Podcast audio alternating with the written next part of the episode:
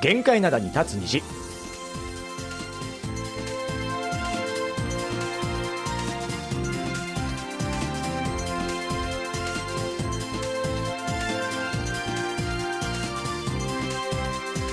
リスナーの皆さん、あにわせよ。木曜日の限界なに立ち日、金日のトムジェリーのトム、イジンヒョンです、えーソウルは数日前から朝の気温が冬に逆戻りしたようです。はい、アニュアゼオジェリー武田博光です。特にね、風がすごい冷たいんですよね。こう刺さるような寒さっていうのを実感しております。えーさて今日も、うんえー月の最後の週ということで、はいライブ配信でお届けしておりますが、はいこの今日なんかさ、うんこう前におちょっとした何かがあって、今月もこれ、これがプレゼントなのかなそねえこちらなんですよね。ちょっとうん紹介しましょう。いやなんか高級感がすごいんですけう。どもうも、冒頭からプレゼントの。ねね売り込みがすごい。すごい、これ、これがプレゼントなんですけど。えーっと、、はいイロルお盆ド。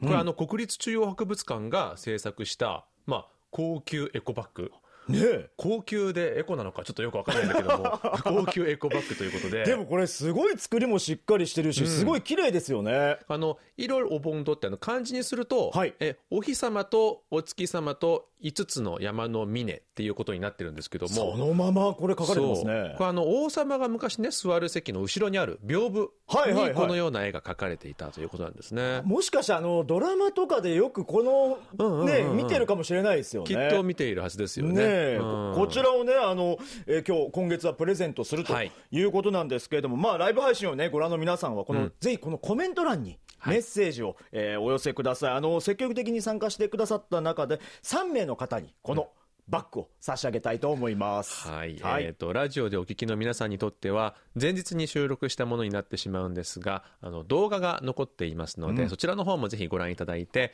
えー僕たちがね、こう、わちゃわちゃと、あやっているような雰囲気も味わっていただけたらなと思います。ねえこうやってね動画ではこうむさくるしいおじさん2人が こうやって喋ってるだけなんですけれども、そうねうんまあ、できるだけねこう皆さんとみこう身近に感じられたらいいななんていうふうに思いますし、ね、おじさんだけどね、気持ちはあの、男子高校生ぐらいの。ちそんなに下回るょっと無理あるかな高。校でもねあのこうやっていろんな、ね、形でねは見いられたらなと思っております、はい、えーそれでは早速今日はみんなであの世代を超えて愛されるヒット曲で、えー始めたいと思います、はいそれでは聴いてください、えー NCT ドリームでキャンディーです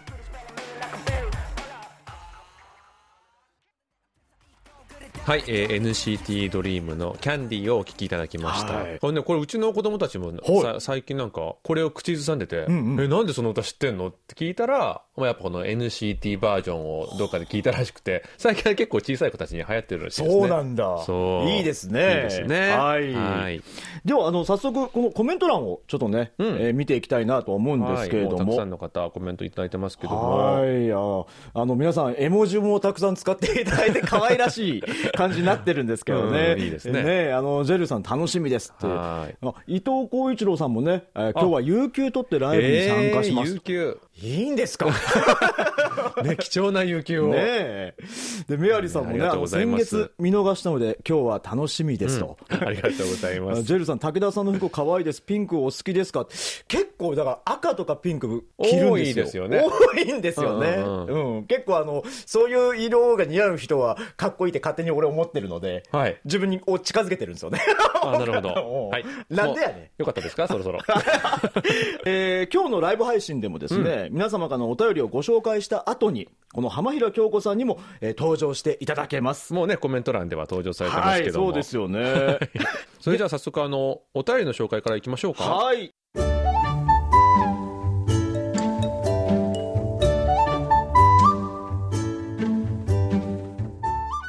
えーそれでは福岡県のラジオネーム R05 さんでいいんですかねはい R05 さんからいただきましありがとたうございます金日のイジンヒョンさん武田さんこんにちこはんにちは金日宛てにお便りするのはまだ番組改編で木曜日に移動になってない時に一度だけメールを送り、番組で読んでいただいたことのある隠れリスナーですお出てきてください、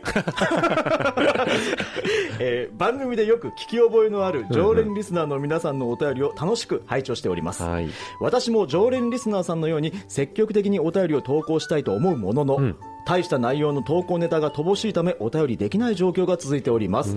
金日のライブ配信先月は勤務がお休みで聞けましたけれどもありがとうございます今月のライブ配信は勤務のため仕事を終えて20時からの放送を聞かせていただきますねといただきましたありがとうございますうんでもあの本当今おっしゃってるようにね、うん投稿ネタが乏しいっておっしゃってましたけど、はい本当もうどんなお便りでもそうですよねねえ近況報告でも全然いいし、なんか気になったこそと、う疑そうそう問に思ったこととかでも全然いいんで、あの今、こうやってねコメント欄のように、あの気軽に、もう LINE ね、友達に LINE を送るかのように、ちょっとお便りいただければなと、なんですよね我々もう何週間も今川焼きについ て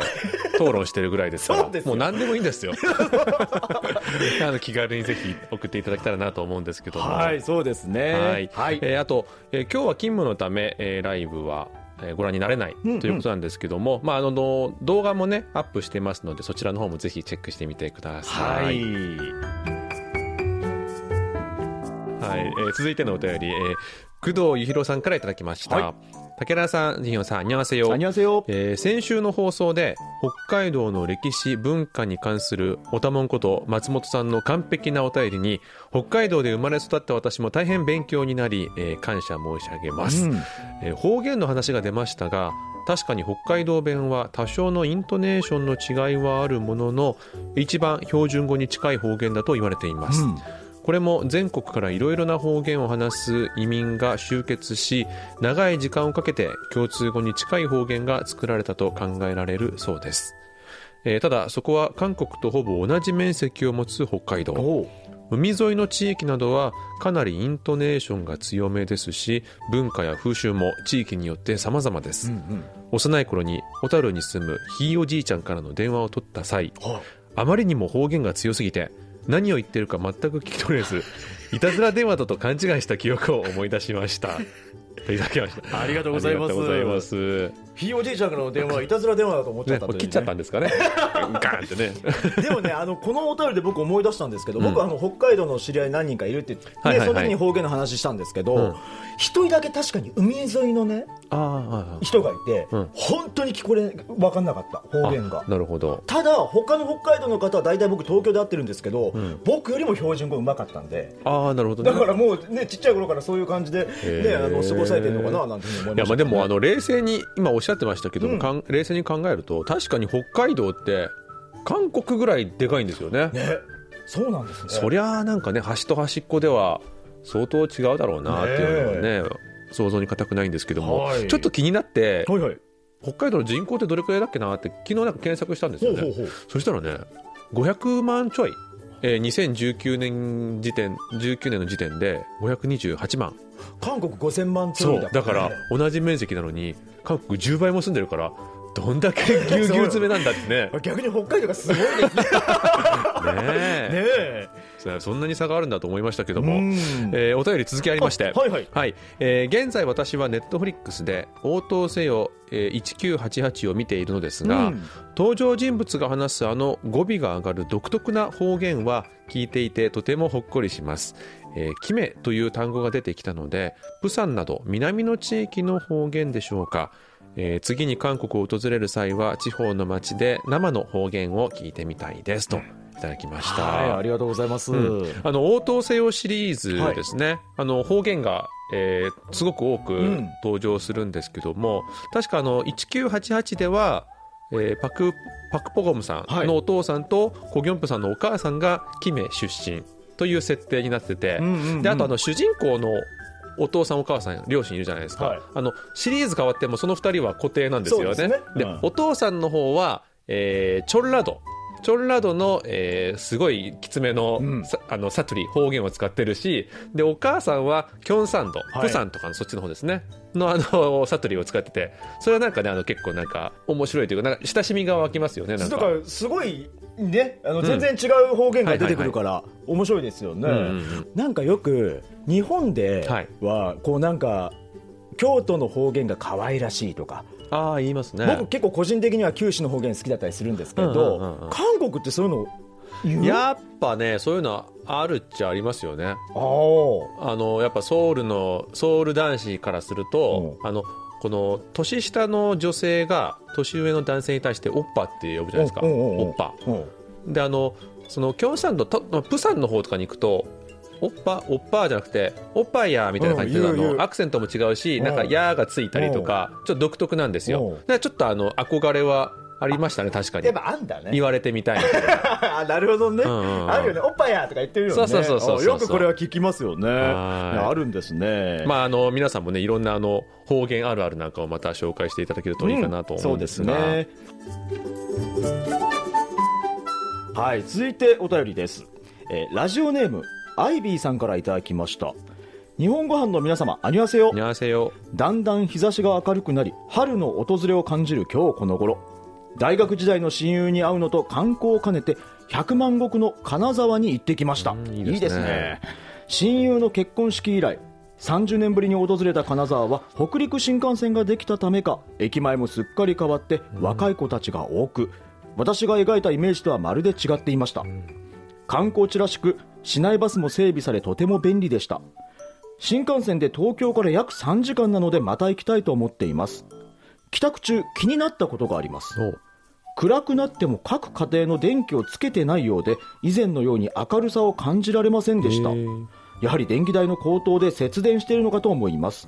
そういう私も電気毛布をやめて湯たんぽを足元に置いて寝ていますいろいろと不便なことがありますが温故知新昔の人の知恵を忘れず生活していこうと思います、日本ご飯の皆様もお体にお気をつけてお過ごしくださいねといただきありまがしとたうございますありがとうございますいやー30年ぶりの金沢だいぶ変わってますよねそうまなあ、るとどね、こ行っても30年経ってれば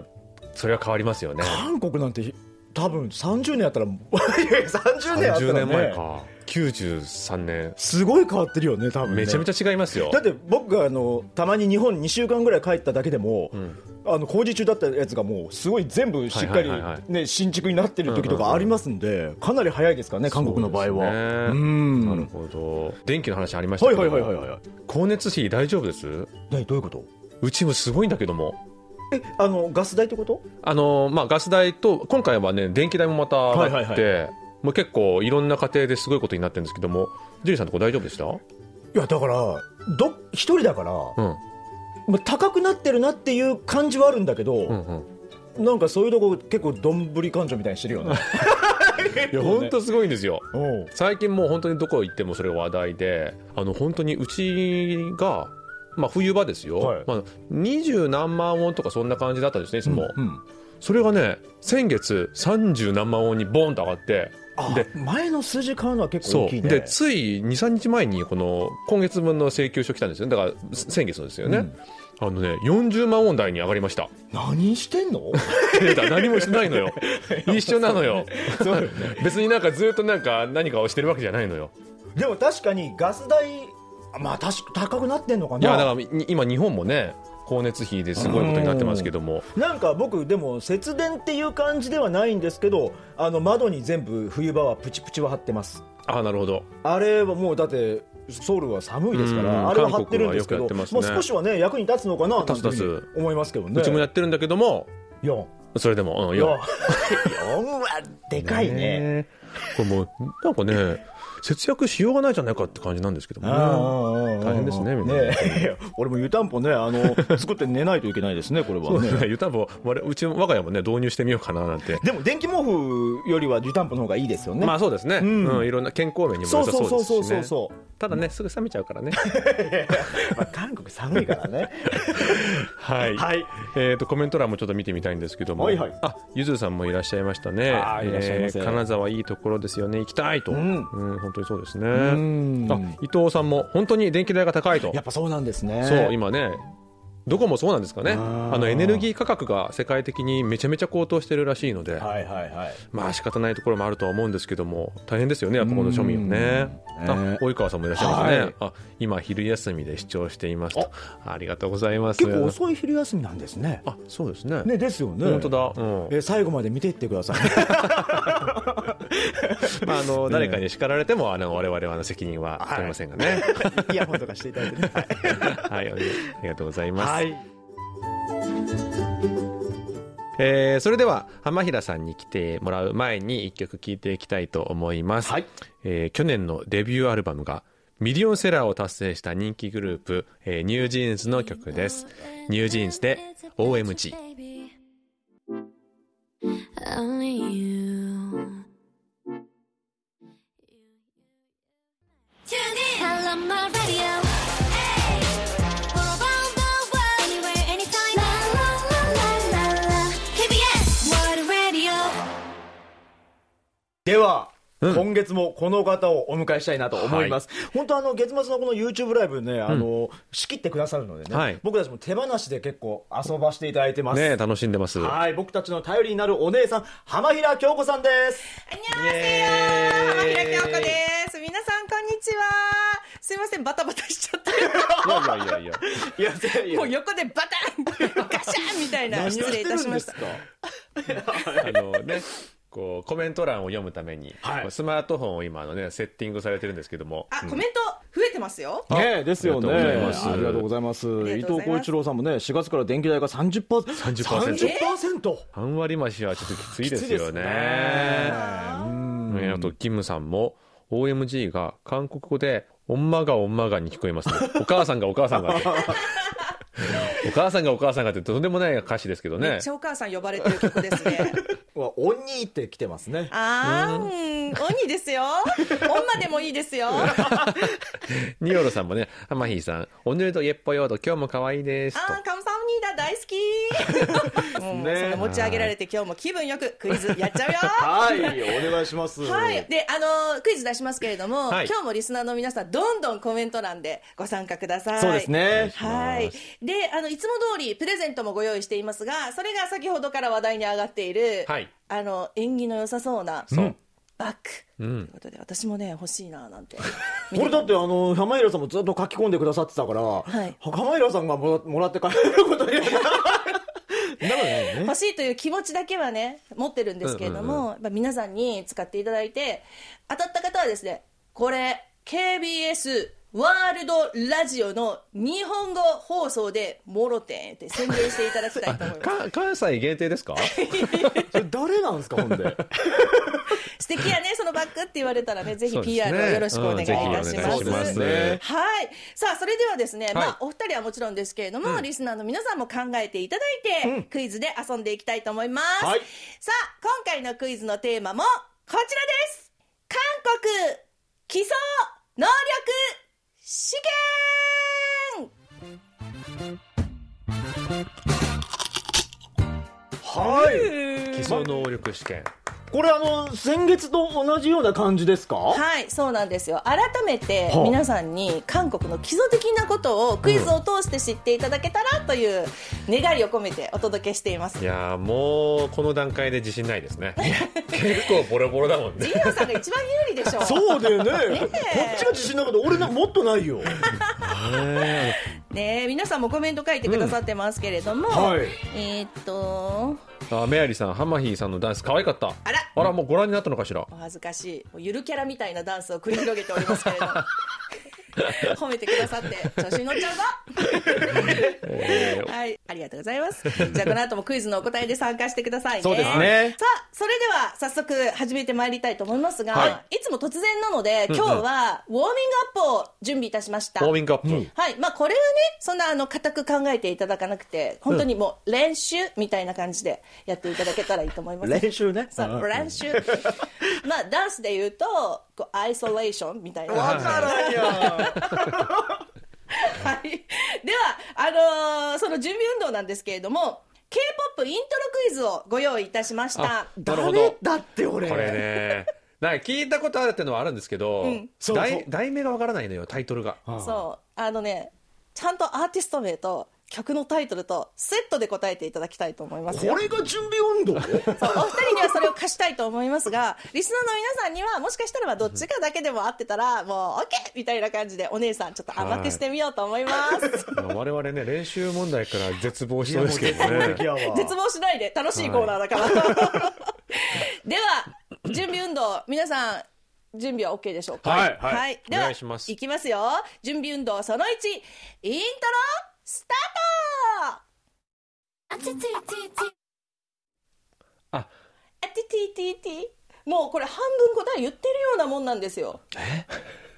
半分も言ってるの、はい。あの、リスナーの皆さ んも、間違えても OK! とにかく、書き込むことに意義がある。どうこぞ。れねグループ名は分かるんですよふんふんふんふん。子供たちも結構好きなので、はいはいはい。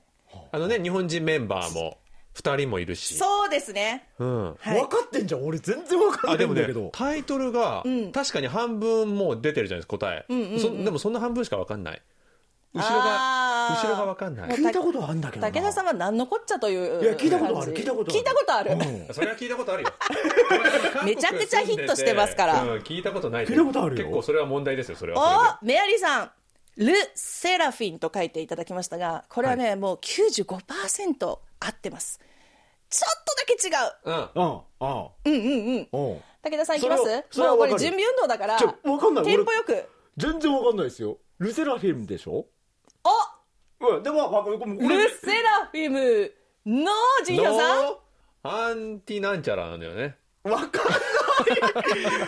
アンティティティって言ってるじゃないあのアンティなんちゃらなんだよニョロさんル・サレフィムアティティすアンティティってすごくあれいいねニューこういうのいいこ欲れしいあの入浴前ですよ ね。ちょっとってちょっと足入れてそうそうそうちょっと今日43度にしといたからねみたいな寒いしねみたいな感じですけれども、ねあのすいませんあの親父ギャグで。じゃあもう答え言っちゃっていいですか準備運動ですそかうらねねアンチなんでしたっけ？はいまずアーティスト名皆さんものすごくふわっとしてらっしゃいますけれども、ル・セラセラフィムセラフィム。のアンティフラジャイルでしたラジテャイルィフラジャイル。ほら俺言ってるでしょあ言ってますね。アティティしかも聞こえないそこしか知らない。大体 TTT フラジャイルって言ってるじゃないですか。はい。ということで、これ、まあ、あの、余談なんですけど、次、また来週ダンスレッスンに参りますが、これ、はい課題曲なんですよ。おえへー、シーンって感じですけー、どあのね。このでっていうこうななんかやりながらベロ出すのがあのポイントだったりするじゃないですちょっかと。やってみよう かな。ーちょっとこの上乗っかってそれもやるんですね。なんでベロ出してんのって、冷静に突っ込まれそうですけれども、頑張ってみようと思います。はいい。ルーセラフィムのアンティフラジャイルでした。ゆずさんはね英語でしおーっかりと書かれてますね。ばっちり素晴らしいおーありがとうございました。うん素晴らしいじゃあこの勢いに乗って、はい準備運動その2イントロスタートてんてんてんお二人ともラジオですよ YouTube ライブですよもう一回聞きましょうかはいいやてんてんてんてんてんてれんてんてんてれんてんてんてれんてんてんてれんてんてんてんで何を てんてんてんてんもうずっとずっと歌いますよい伊藤あ浩一郎さん素晴らしいアフターライクあこれ聞いて思い出したあ、ゆずさん。あゆずさんアイブアフターライク。私が求めていた素晴らパしいーフェクトな答えがお二人から出ました。素晴らしいですね正解です。アイブのアフターライク。ゆずさんすごいですね皆さんねメアリーさんも伊藤さんもハマヒーさんの歌ハマヒーが歌ったやつとそうそうそうそう。あの年末のね。あアナ音でねそう。歌わせていただきまして。はいはいはいはい。なるほどまあ、もうかもなく、不可もなく。 そんなことないです一生よ懸命歌っただけっていう。そんなことないですよ関西人としてはもううん素晴らしかった何の面白みもない感じいで、や本当にありがとうございます。じゃあまた今度歌っちゃおうかな。そうですよじゃあこの上でねちょっとなん ですぐ乗るのね、ちょっとエイティーズな人間なんで、お立ち台があると思いながら。はい、はい、ありがとうございました。いや皆さん素晴らしいすごい。じゃあ、準備運動をもう一個だけ準備しましたので、ねはいイントロスタート。これこれは。でしはょう。うんわかる武田さん行こうか。えこれあれでしょサイのカンナムスタイルじゃないのどうかな。当たってるやんこれはわかるねリスナーの皆さん、どうかな。シーン。いやこれはわかりますよねじゃあ頑張ってくれた武田さんの正解ということにしましょうかイエーイイエーイ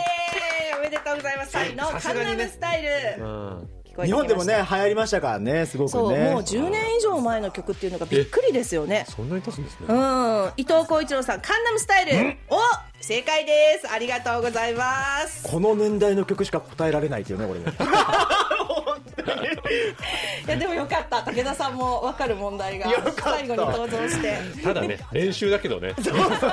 だ実はここまでは練習だったんですよ、うんはいこんな難しいの練習問題であ後藤さんも「カンナムスタイル」と書いてくださってますし、ゆずさんは馬の絵文字を3つこといれかうこなとでそうそうそうそそううねダンダンススねねわダンスねあこういうセンスのある答え方もいいですね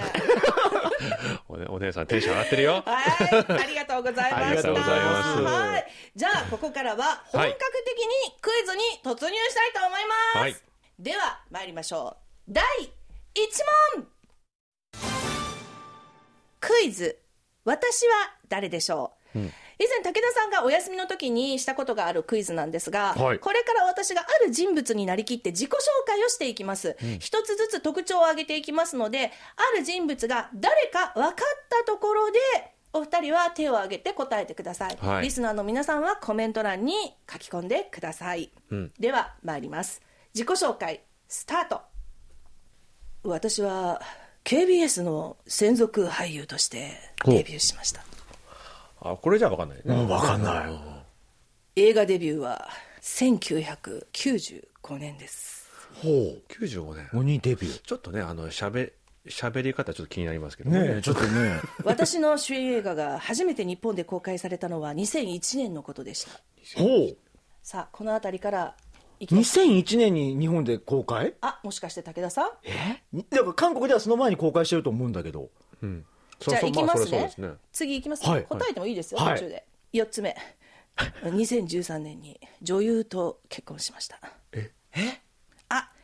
ニョロさんヒョンビンさんと答えてくださいましたけれどもヒョンレビンンさんはさもんうにちょっしとて後は、かなとは思うけじどゃあこの答えちょっとキープしといてねはい結婚前にも他の女優さんと長い間付き合ってたんですよちょっとイラッとしてきた なじゃあ次いきますよはい。去年はドラマに出演し初めて田舎町のおじさん的な役を演じました中町のおじさん。これめっちゃ大きいヒントですよ今のかまちのおじさんはい。じゃあチンヒョンさんイジョンジェさん。あ違うあ、違う。じゃあ次いきまますあ、ドラマということでね、イカゲームありましたから。あおううんうんゆずさんイ・ビョンホンさんおおおドラマじゃあもう最後一気に言っちゃいますね日本で CM に出演したこともあります日本では韓流四天王と呼ばれていましたあ、じゃあこれなんだ。じゃあゆずさんのイ・ビョンホンさんでうん。行っ正解かどうか言ってみましてみましょう。すごーい。あ、ゆずさんの前にね、メアリメーさアんもリさんイビョンホもンおっしゃってますょう、あね本当だメアリーさんちょっと早かったですね早かったんですねおーおめでとうございますということはメアリーさんの正解ということではいイ・ビョンホンさんでしたあ、そんなにま前あ、なん元です祖ね。韓流スタそうなーんとですいようねイメージですけれども、冬砂ブームの前にも JSA が公開されてヒットしていたので、まあ、そっか中でも特に先駆け的な存在ですね。で、まあ、今まで人気が衰えないままに大物感が増しているっていうのがすごいところいやーすごいでですす。よそうね映画の話で首里って思っちゃあ、ったんだよね僕もそれ思い出した。だあかーら最初は反則球さんかなとそうか。俺も反則機さんかなと思ったのなるほど。で、あの、韓流四天王、皆さんお分かりですかイ・ビョンホンさんをはじめとして、ペ・ヨンジュンさん、チャン・ドンゴンさん、ウォンビンさんが韓流四天王と呼ばれていましたけれども、今でも精力的にドラマや映画に出続けているのはそうです、ねイ・ビョンホンさんだけではないでしょうか。そうですねまあ他の方たちも、まあ、出てはいるんですけれども、うんうん作品を絞っていらっしゃったり、そうまあ、ですねヨン様みたいに実業家として活躍されていたり、であの去年は4年ぶりの主演ドラマが放送されましたが、久々にどこにでもいそうな普通の人というキャラクタあなるほーどで、演技の幅の広さを実感させてくれました。でもさっきのイカゲームもあ外れてはないよねそうまだちょっとねねこれまでの役とはちょっとちょっと違違っったた感じの役おをー演じてらっしゃいましたね。るほどこれから映画も公開されますし、今後も変わらず素敵な姿を見せてくださると思います。イ・ビョンホンさんでした。素晴らしありがいとうございます。さあ、それでははい、どんどん行きましょうか。続いての問題いきます、はい第2問クイズ「ここはどこ?ここはどこ？」でしょ う1問目と同じような形式である地域の特徴を立て続けに紹介していきますのでほうほうほうなるほどの地域のことを言っているのか分かったところでお二人は手を挙げてリスナーの皆さんはコメントでお願いします、はいそれではヒントです韓国の首都ではありませんが結構な規模の都市です。ほう交易市ってことうん交易市うんそうかもねんうん日本の広島市と姉妹都市になっています。おあえわあそれじゃわかんないなじゃあ次いきますよ。特徴的な方言を使うことでも知られています。うんうんまあね方言といえばね南の方は大体方言そうだからねさっき言ってたキョンサンとチョンラドみたいなね、まあどこも使えますけどね、ん方う言ん、リスナーの皆さん、ああジェロさんはプサンうんあプサンかなまあププサンうんそうそうそうプサン一気に一気に。えープサンテグあニョロさん。テグ。テグテグもねキョンサン道ですね、うん。はい。じゃあいきますよ。次のヒント。はい。 KTX を利用すればソウルから2時間もかかりません。 2時間かからない。ということは、じゃあ、プサンはないですね。うんプサンはもっと遠いもんね。特産品はリンゴです。あー、来た。えこれはもう韓国人ならわかりますね。じゃあ、チンヒョンさん。行きたいと思います。はいえーリンゴで有名な、テグあテグはニョロさんも同じように書いてくださいましたが、どうでしょ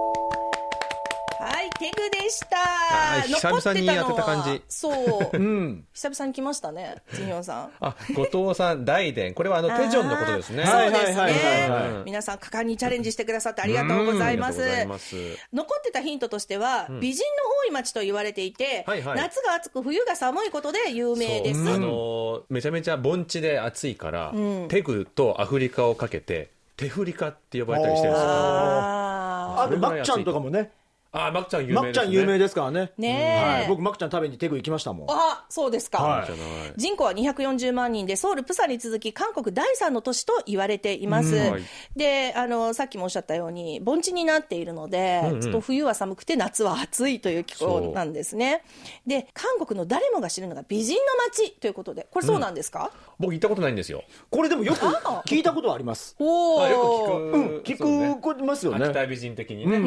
ん例えばどんな方が出身かというと、はいソン・イェジンさん、んおーそれからコン・サン・オフ人でミス・コリア元ミス・コリアのソン・テヨンさんあーはいだかはいはらいソン・ヘギョさん、うんあとレッペルベットのアイリーンさんなどがいらっしゃいますけれども、なるほど。忘れてはならないのが私たちのこのガラスを隔てて向こうにいらっしゃる、はいこの KBS ワールドレディオのうん日本語プロデューサー、日本語放送のプロデューサーはい。ヘインさんもそうですなんね。とテグの出身というテグ出身というテこグと出で。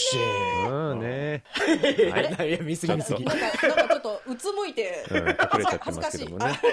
でもあのメアリーさんも今確かにテグには美人がいっぱいいましたってへ本当に、ねえそうなんーです行ねかなきゃえ。いやいや、お姉さん。いやニョロさんも盆地で暑いですよねっていうことで行かれたことあるんでしょうねねえん武田さんは行ったことあるということでしたけれども、はいどんな印象でしたで本当にあの僕知り合いのそのヒョンと兄貴と、本当マックちゃんを食べに行こうっつってはいそれだけに。それだけのために行ったんだけど、えーマッチャン屋さんを調べずに2人とも行ったんで、無計画無計画甚だしいですねの、で、その泊まってたホテルの人に聞いて、行ったらすっごく美味しくところ、あーやっぱそれが一番いい方法かもしれないです2ね人で行った時十何人前食べたよ、えーいや、美味しいとはいえよ。いやめちゃめちゃ食べた、どれぐらい美味しいか分かるから行ってみなきゃ顎外れるぐらいね、硬いから、 えーそれが美味しいの、私もまだ行ったことないんですけれどもはいはいあの漢方薬剤の町としても知られていますのあーなで、るほどねそういう意味でも私はちょっと興味があるんですよね、美人がなぜ多いかについては気候のためとかリンゴをたくさん食べるからとか都市伝説レベルの話はたくさんあるんですけれども、い真意のほどは分かりません、なるほど最近はあのチメックフライドチキンとビールのフェスティバルお祭りも開催されていて外国人の観光客の皆さんもたくさん行かれているということなんですね、もう本当、あの外国の方多かったですよ、あそうですか、そうだね、へーうん最近はね本当にあの地方にも外国の方たくさん来られてて、うん別に奥さんの実家のチョンジュなんかもね、はい外国の方たくさんいて賑やかでいいですね、うん、いいですよね、いいですよねはい、はい、なんでチメイクフェスティバルがあるかっていうと養鶏業が盛んということで、うん、そういう意味もあるんですねはい皆さんありがとうございまはしい、た、ありがとうございます。さあそれでは続いての問題に参りましょう次が最後の問題と残いう念ことなでがすらね。そうなんですよそうもうこんな時間か、あー今日準備運動があそうなんですよったのでその分ねなるほど、はいでは参りましょう、い第3問です問題です韓国の第18代大統領といえばどなたでしょうか3択です1番イ・ミョンバクさん2番、パクグネさん。3番、ムンジェインさん。さあ、これは3択ですので、皆さん、わからなくて も、頑張っあれ今な今何台でしたそっけれなんだよねそれさえ分か ればみんな分かるっていうそれがわかるんですけども、でもそれ言っちゃうとね、あれ皆でさもんいかがですか ?1、2、3で答えていただいてもいいですよ。そうですねさあ、第18代大統領といえば、どなたでしょう かということで。 18台ね、うんだから、ええーっと、えー、123、えー、123戻 って、戻って、えー、ほう、ほう。あ、リわかスっナーたの。皆さんどうですか俺はわかりましたよ。ー、わわかりました。ニョロさん、パククネさん。で、パクク後ネさん藤さんは1番のイ・ミョンバクさイミョンバクさんうんん。いいですね、いいですあーね。分かれてますね、うん、皆ナさイんスフどァんイどトん、ナイスファイト。どんどん書き込んでくださいメアリーさあん2番というこメとで、アリーさんはパ2番クグネさん。皆さんそろそろ OK ですか皆さんの答え見たら俺本当自信なくなってくる。 そうなのよ、ね、武田さん答はえてみい。まわしかょうる。。はい俺、俺はこれだと思ってるんですけど。チャレンジしてみましょうか、はい、はい、はい、はい。では、武田さん。えー、1番のイ・ビョンバクさん。よし、叩くぞよあしれ、 白本叩くぞ違うんかな。わーほら、みほら自信なくなっちゃうんだよな。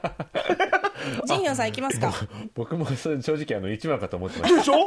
じゃあ消去法で、消去法じゃあはい行きましょうとなれば、はいもうこれはあの答えは2番ですねそうですねえー、2番のパククネさんはい、ニョロさんとメアリさんもパクグネさんと答えてくださいました。はいどうでしょうかあれ ちょっともう一回やっちゃったミスったミスった興奮しすぎて間違えた。せーの。はい、おめでとうございます。いやもうパク毎グネさん回でした。ね思うんですけども我々よりずっと皆さん詳しいですよ本ね当に。ねえ、うんそうなんですよ。 18代がパック姉さんだったんですねじゃあえ今あそう今そのうそそううでしょ18代ですよねそうです、そうです、そうんうんううんです。うんあ、すいません。ちょっと一瞬、スーッと何かが通りました。じゃあ、ちょっとあの、解説していきますね。はいパクグネさんは1998年から国会議員を務められて、2013年、イ・ミョンバク氏に続いて大統領に就任されました。はい。お父様は、韓国の経済発展を推し進めたパク・ジョンヒさんです。韓国初の女性の大統領ということそうで、期待する声が大きかったものの、んチェ・スンシルゲート事件をはじめとする一連の不祥事によって、2017年に罷免されました、であの韓国で初めて弾劾された大統領ということになりそまうす。ねえ当時すごかったですからねやっぱそうねですね、んあの女性初とあとあの初の弾劾ということで、まあ、はいいろんなねあのプラスとマイナスの初を飾ってらっしゃると、ね、日本でも大きく報じられましたけれどもね、でこの第何代ということなんですけれども、はいパク・グネさんは第18代大統領だから、うんうん18人目かっていうのはちょっと違うんですよね。そうですね第何代大統領という数え方は、選挙を基準としたものになってまして、昔は再選が可能だったのはでい、一、人で何代も務められたケースがあるわけです。パク・チョンヒ大統領なんかもう何代もやってるんですそようねですよねうんうん、で例えばイ・スンマンさんは3回、パク・ジョンヒさんは5回にわたって大統領を務められましたが、じゃあ、それで考えると、歴代大統領経験者は、ジンヒョンさん、全部で何人になると思われますかあだから隣なんか臨時の方もいらっしゃったよねシーンとしない、今どこまで書シいたはいーンとしない。一 番1代から数えてんの数えてんのかよ えーとそれだいぶ時間かかりそうなので、え10人じゃないですかあれあ違う違う違う違う11人あー、もう一声。 1213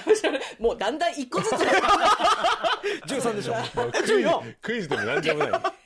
現在まで13名の方があ13名あはそんなにいたい、いらっしゃいます、はいはいはいトータルで見ると保守が政権を取った時代の方が長いんですが、まあそうですねここ近年はアメリカのように保守と革新が代わり番号に政権を取るような結果に、えー傾向になってきています、うんでやっぱりあの韓国と日本で似てるところも多いんですが大統領制っていうのは日本にはないので、はいはいこの辺が興味深いところだと思います、うんそうですねなかなか難しいだからあの、問題でした僕ね今何代だったっけって言いましたけどもな20代だっけな21代だっけなっ俺ねてそう俺も思ったんですけど21だと思ってたんだよねはいうんでまあ、だから今のユンさんが、そうえー20 20代代、う第ん20代大統領。そういうことか。そう一個ずれちゃったね、だからね。そうですねはねいそうなんですよね。さて、コメントを見てみましょうか。はい。うんうん。えーっと、ゆずさん、意外と少ないんですね。というのは、そうですねまあ、うんうんうんまあ、結局、経験者が何人いるかっていう話ですかね。そうううんん。で、後藤さんは20と書いてくださってますけれども、これは今20代ってこと20代というあーなるこほとどで、ねあすごい、うんあ、ヒントをくれてたんですねめち。ゃくちゃ早かったですね。はい、そうですよえね。ー、ありがとうございます。ありがとうございます。皆さんね、はいこうやって参加していただいてね、んありがたいですいね。やはー、今日も楽しかった。い。うん。なんかいつもより早く感じられますね。本当そうですよね。勉強になったしね。そうですね。はあうんでも皆さんありがとうございました最後まで参加してくださっありてがとうございま他にもね問題用意してたんですけれども、はいちょっと出せなくてクイズのお姉さんちょっと残念、 いやじゃあ、来月、来月。はい、また置いといて温存しといていいですか、はい。来月、あの、ダンスクイズとかお願いできます かどんなクイズですかこれは誰のクイズですかダンスでしょうってね。ねそういうのもなんか工夫してできたらいいなと思いますけれどもはい、今日も、えー参加してくださった方の中から、えー抽選でプレゼントを記はい念品をお送りするわけですけれども、発表させていただきたいと思お願いまいしすます3名の方ですよね。はいはい。ではお一人目ゆずさん、おめでとうございまおす。めでとうございますお二人目伊藤浩一郎さんおめでとうおごめざでというございますます。そして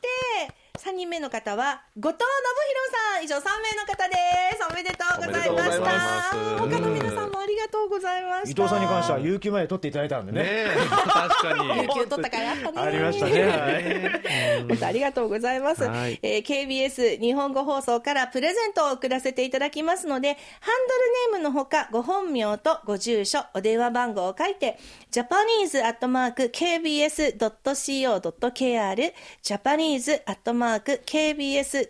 japanese.kbs.co.kr までメールをお送りください。お待ちしております。はい。えーさて、そろそろお別れの時間が近づいてまいりました。えー毎週最後の金曜日は、過去の特別番組を再放送しています。はい。明日はですね、2018年に、2018年8月15日に放送された幸福節特別企画、独立へ向ける偉大な道のり、韓国女性幸福軍をえお送りいたします。はい。まあ、明日というのはララジオ基準ですね。そうですねはい。えーこのため金曜ステーションはお休みとなりますので、ご了承ください。はい、えー木曜日の限界灘に立つ虹、金虹ではリスナーの皆様からのお便りをお待ちしております。えー宛先はジャパニーズアットマーク KBS.CO.KR です。どんなことでも構いませんので、どしどしお送りください。それでは来週も木曜日にお会いしましょう。木曜日の限界なに立つ日、金日のお相手は、トマンドジェリートム、イジンヒョンと、ジェリー武田博光でした。皆さん、 안녕히 계세요